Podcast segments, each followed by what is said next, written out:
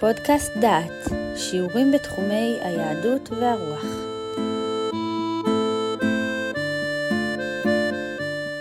ברוכים הבאים לפודקאסט דעת, לקורס ירמיהו ותקופתו.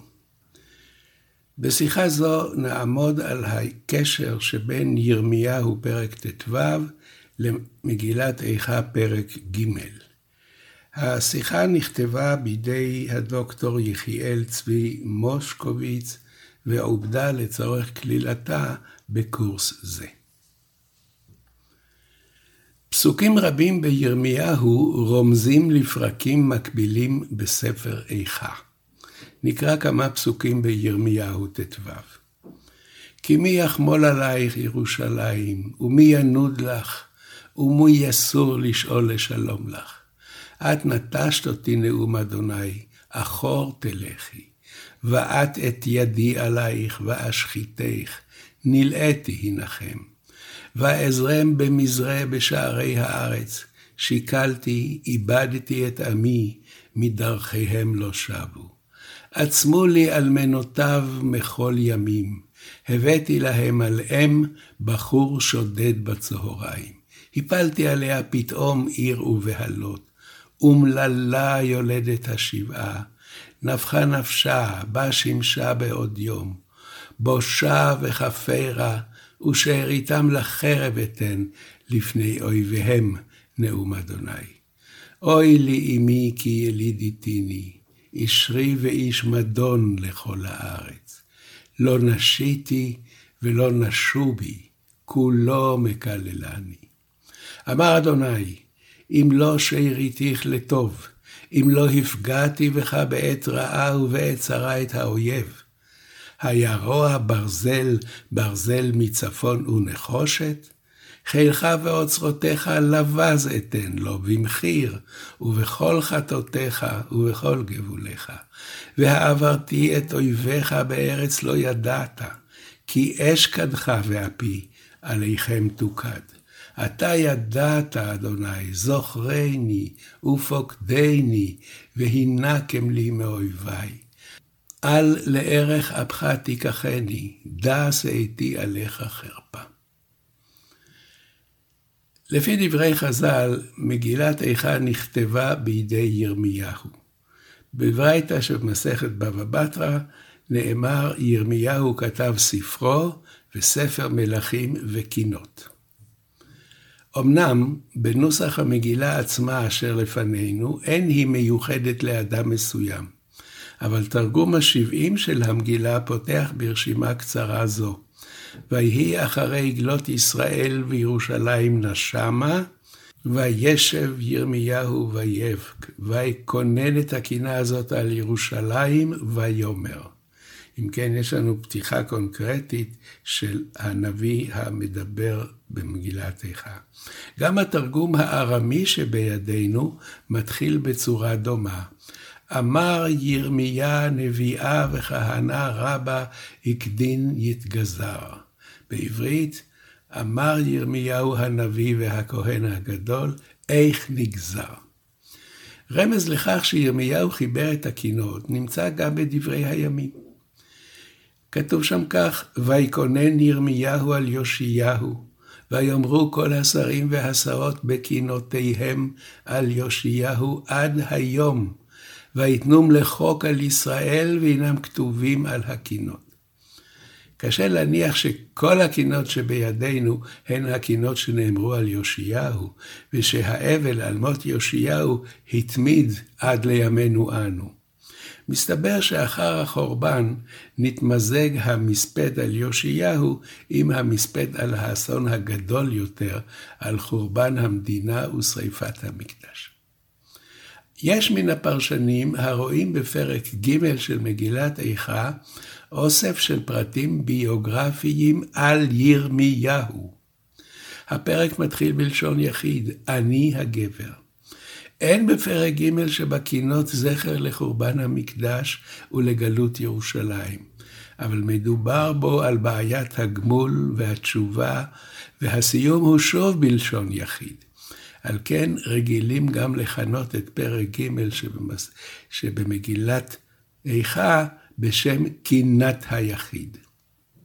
ואכן לא קשה למצוא סימוכין בנבואות שונות של ירמיהו לתוכנו של פרק ג' באיכה. סבלו האישי של ירמיהו מופיע בפסוק זה. אוי לי אמי כי ילידיתיני, איש ריב ואיש מדון לכל הארץ. לא נשיתי ולא נשו בי, כולו מקללני. אם נעיין בירמיהו פרק כ', נראה דבר דומה. פיתיתני אדוני ואפת, חיזקתני ותוכל, הייתי לשחוק כל היום, הוא לא לועג לי. הרי נראה שזה ממש דומה לפסוק, הייתי שחוק לכל עמי, נגינתם כל היום, של פרק ג' באיכה. באיכה כתוב כך, במחשכים הושיבני כמתי עולם, גדר בעדי ולא אצא, הכביד נחושתי. ואילו בקורות ירמיהו עם פשחור בן אמר, בהשלכתו לבית הכלא בבית יהונתן הסופר ולבור אשר בחצר המטרה, מופיע התיאור הזה, ובבור אין מים כי המתית, ויתבע ירמיהו בתית.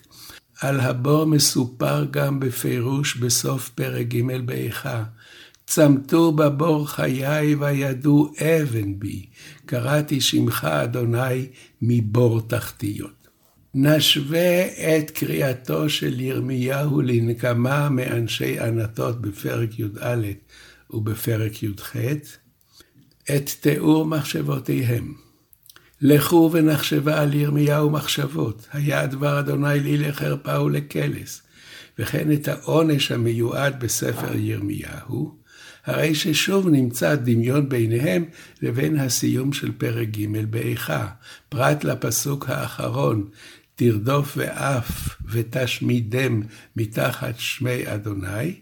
פסוק זה אינו הולם את יושבי עירו של ירמיהו, אלא את שונאי עם ישראל הזוממים להשמידו.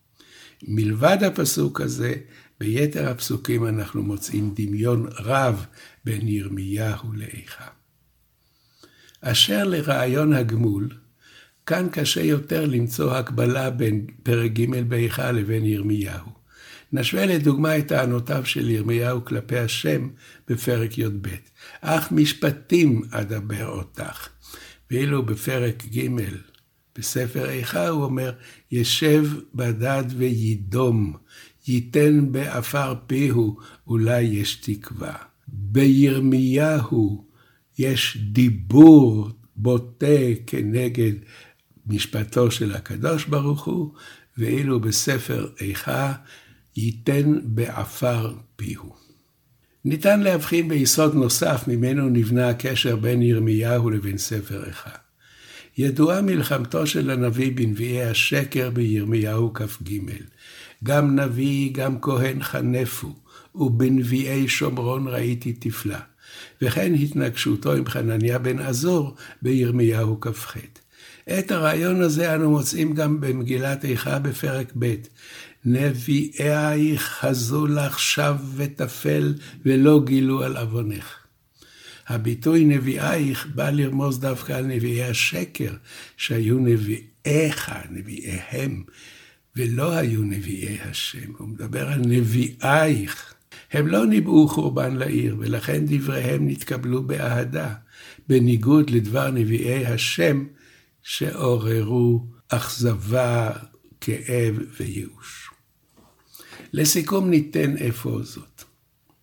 נקודות המגע בין ספר איכה לספר ירמיהו רבות מאוד. לא כל פרט ביוגרפי מוכרח להיות מתאים לנאמר בפרק ג' באיכה. פרק ג' באיכה, נוסף להיותו פשוטו של מקרא, הוא גם אלגוריה לסבלו של העם כולו. הגבר יכול להיות ירמיהו, אבל סבלו איננו רק סבלו האישי. ומכאן השוני בתיאורים, הנימה החריפה יותר בבקשת העונש לאויב, וגם ההבדל בין הפניות אל הקדוש ברוך הוא, כאשר לא רק גורלו האישי מונח על כף המאזניים, אלא גורל האומה כולה.